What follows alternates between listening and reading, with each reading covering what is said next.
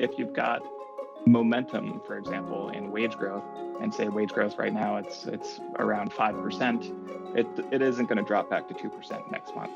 So that's really why the Fed is concerned because they don't want elevated wage growth keeping inflation higher, and that's a concern because right now the labor market is so tight. You're listening to IBKR podcasts. Find more conversations at ibkrpodcasts.com.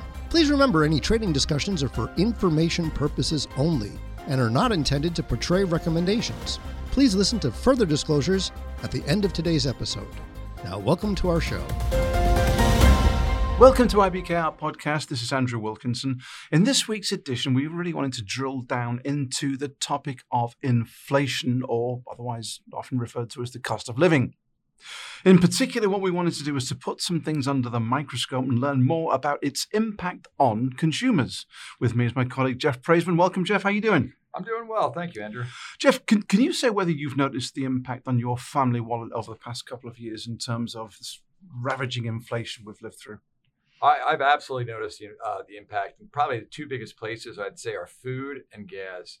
Um, it's easily costing me, I would say, ten to fifteen dollars more to fill up my gas tank than mm. it did a few years ago. And I just feel like food across the board is definitely going up, whether you're eating out at a restaurant or whether you're going to the supermarket or you know a big um, bulk place like Costco. I feel like everything's going up, um, basically with all items. Yeah, it's it, it's it's been tough for a lot of people. Joining us today, um, we've got back Nasdaq's U.S. economist Michael Normyle. Welcome, Michael. How are you? Doing well, thanks. Thanks for having me. You're very welcome back. Um, let Let's start, Michael, then with some definition here. How does inflation affect the consumer? Well, I think the most uh, direct way to put it is that it affects spending power, and so in periods of low, stable inflation, it's not actually that much of an issue uh, because oftentimes wage growth will be in line with or even higher than inflation.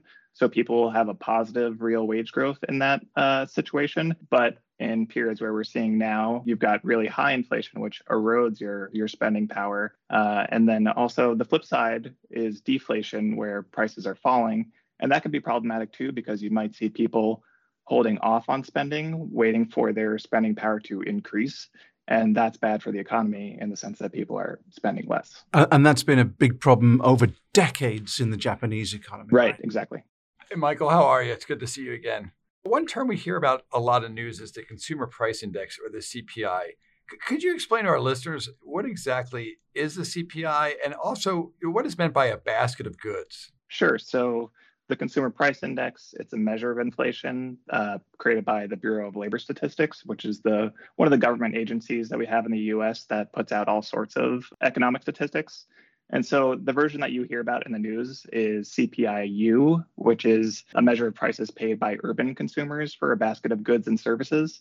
And so a basket of goods and services, it's something that changes over time to reflect what people are actually buying and they have different weights to also reflect the relative importance of what people spend their money on. So like housing has a bigger weight than food or or whatnot because you're going to spend more of your income on housing than on food, for example.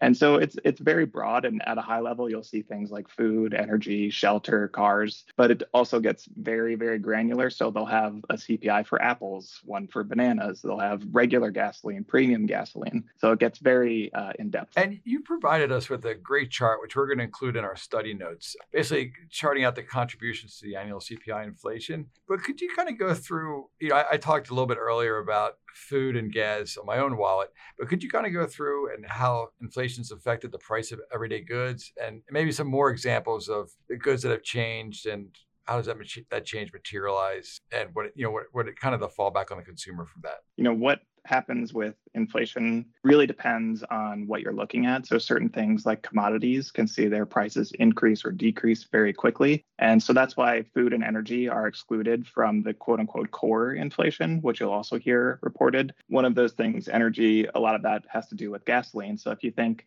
ahead of the pandemic, if you look at where gasoline was, the, the inflation was 12% year over year. But a few months later, with everyone stuck at home, people aren't driving, demand for gasoline plummeted, so it actually fell to negative 34% year over year. Then again, as things started to normalize, we had vaccines rolling out, demand came back, there was a separate supply issue where during the pandemic, a lot of refining capacity was shut down. So there was both an increase in demand and a redu- reduction in supply. So that pushed gasoline inflation up to 56% by mid 2021. Then, you know, at the start of 2022, you had the war in Ukraine, which again created concerns about supply. And so gas reached all the way to 60% year over year inflation. But as all that stuff has kind of worked its way out, it's now back down to negative 12% year over year. And then another big category uh, is food inflation. So if you look at food away from home, for example, food is really divided into two categories. It's food at home, which is more groceries, and food away from home, which is essentially dining. And so for dining out, that's you've got a mix of commodity prices for the food and then wages for staff. And so dining out inflation is up to 9% year over year, which is the highest it's been since the early 1980s. And a lot of that is because during the pandemic and in the recovery, a lot of the labor shortages have been in the leisure and hospitality sector, which is where restaurants are. And so that's led to higher wage growth, pushing up inflation in that category. Another example was within the broader kind of goods category, you look at vehicles. And so we've seen a lot of mixed drivers of inflation there. Early on in the pandemic, people got their stimulus checks. There was increased demand for cars at the same time that there was a lack of semiconductors available. So that reduced the supply of vehicles. So that created a bit of a perfect storm for car prices. And then at the same time, it allowed car dealers to take an opportunity to boost their margins to historic levels. And so this is something that has been a bit of a topic of discussion lately, which is quote unquote greedflation, where businesses have been using all the different myriad reasons for inflation going up to increase their prices and, and increase them more than inflation. Getting back to cars, in the decade prior to the pandemic, new car inflation was essentially plus or minus 1 in that range. And so it jumped to wow. 13% year over year in early 2022. And at the same time, if you look at the producer price index for trade services for new car dealers, which is essentially a fancy way to say margins for new car dealers, that rose to 33% year over year. It had never been above 9% prior to that. That's a big issue, which you've seen with cars, where it's demand and supply meeting and pushing car prices up to levels that we really haven't seen in a long time. And then another issue that's been kind of front of mind is rent. Prior to the pandemic, rent was usually about 3 to 4%. Currently, it's 9% year over year. And that's built over the last couple of years because you've got home prices rising, rates rising as the Fed's increased increased rates. And so that makes the monthly cost of you know, getting a mortgage higher. So that pushes potential buyers out of the housing market, keeps them renters, and then increases demand for rentals, increasing rental inflation. So now, Michael, you, you talked about the urban basket, the, the consumer price index for, for, for the urban consumer. What I'm interested in is how inflation affects people at different levels of income. Can you talk a little bit about how the ordinary family is affected at different levels? So let, us take, for example, the median household income, which is about $78,000. Those may be on 125,000, those on 300,000, for example. And, and what about the impact of inflation on those who have a fixed income? And what about those paying a mortgage compared to those who rent? Uh, starting with the median household income, and like you said, that's in the 70,000s uh, range. And again, that's for the household, not for an individual. And so for people with these median or even lower incomes, the areas that are especially impactful for them are food, energy, and shelter. And so because that takes up a lot of their disposable income. Exactly. Right? It can be 50% or more if you're talking about lower income quintiles uh, that just those three categories. And if you're looking really at the extreme low end, you might see that energy is a little bit less of an issue because you might not own a car. So gas prices are not impacting you as much, but still food and shelter, of course, are going to be a really big mm. aspect of your spending. And so, actually, when you shift to middle income homes, maybe lower middle income homes, that's where you start to get squeezed by energy perhaps a bit more if you own a car and gas inflation is becoming a problem for you. But as you move up the income ladder, higher income people tend to spend more on things like cars and recreation, clothing, and travel. So those categories will become, you know, uh, pay attention more to inflation there. And then if you go up to say people earning $300,000 or households earning $300,000 in a year, infl- inflation starts to impact you less in the sense of your ability to afford things day to day but then you might become more concerned about if you can get a real positive return on your savings and investment. But mm-hmm. for people on fixed income, you know, that's a lot of people on Social Security, you're going to be looking for your cost of living adjustment um, at the beginning of the year, which is kind of catching up to inflation from the previous year. But you might be in the same bucket where you're looking at food, energy, housing, um, depending on you know, what exact uh, income level you're at, and getting to people who are renters versus having a mortgage. Really, the difference is for mortgages, you're looking at typically a long term fixed cost. And so you might refinance it to reduce your your monthly payment but for renters you're much more vulnerable to what's going on in the the rental rental market and particularly inflation so it's it's more challenging certainly for renters where you're you might get a lease renewal that it's gone up 10% or something but if you're on a mm. fixed rate mortgage your you know your payment's going to stay the same month to month you know owning a home versus renting it, it kind of sounds like inflation's not really good or bad for homeowners, at least in, in, at least in terms of a monthly payment.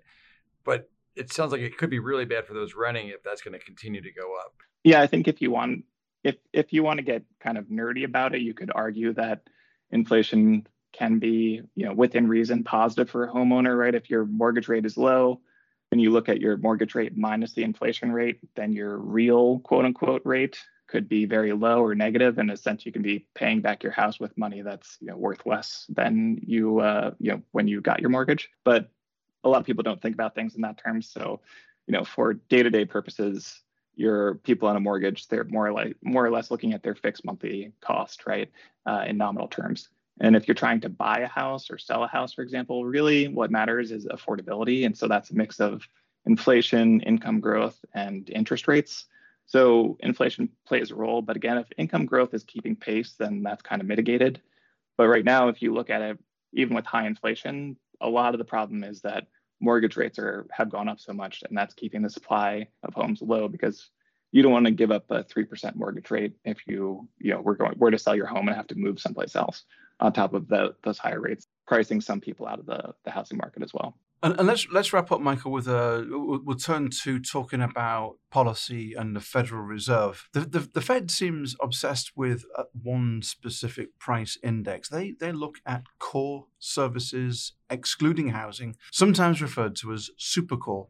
What what is that? Why is it currently their top priority? Is it because it's easiest to fix, or because it will rectify itself over time? What's going on? Well, it's definitely not easiest to fix. Uh, so that's a big part of their concern is that it's actually one of the hardest things to fix because this type of inflation is often called sticky. You know, it's a term used when it comes to inflation. So something like core services X housing, that's services excluding, you know, food related services, energy related services, and then housing. And so that pretty much leaves stuff that's mostly driven by wages. And so wage growth is something that doesn't typically ramp up or ramp down quickly, unlike commodities, like I spoke about earlier. And so, if you've got momentum, for example, in wage growth, and say wage growth right now it's it's around five percent, it it isn't going to drop back to two percent next month. So that's really why the Fed is concerned because they don't want elevated wage growth keeping inflation higher, and that's a concern because right now the labor market is so tight. When you have a tight labor market where there's more labor demand than supply, that's kind of a recipe for higher wage growth.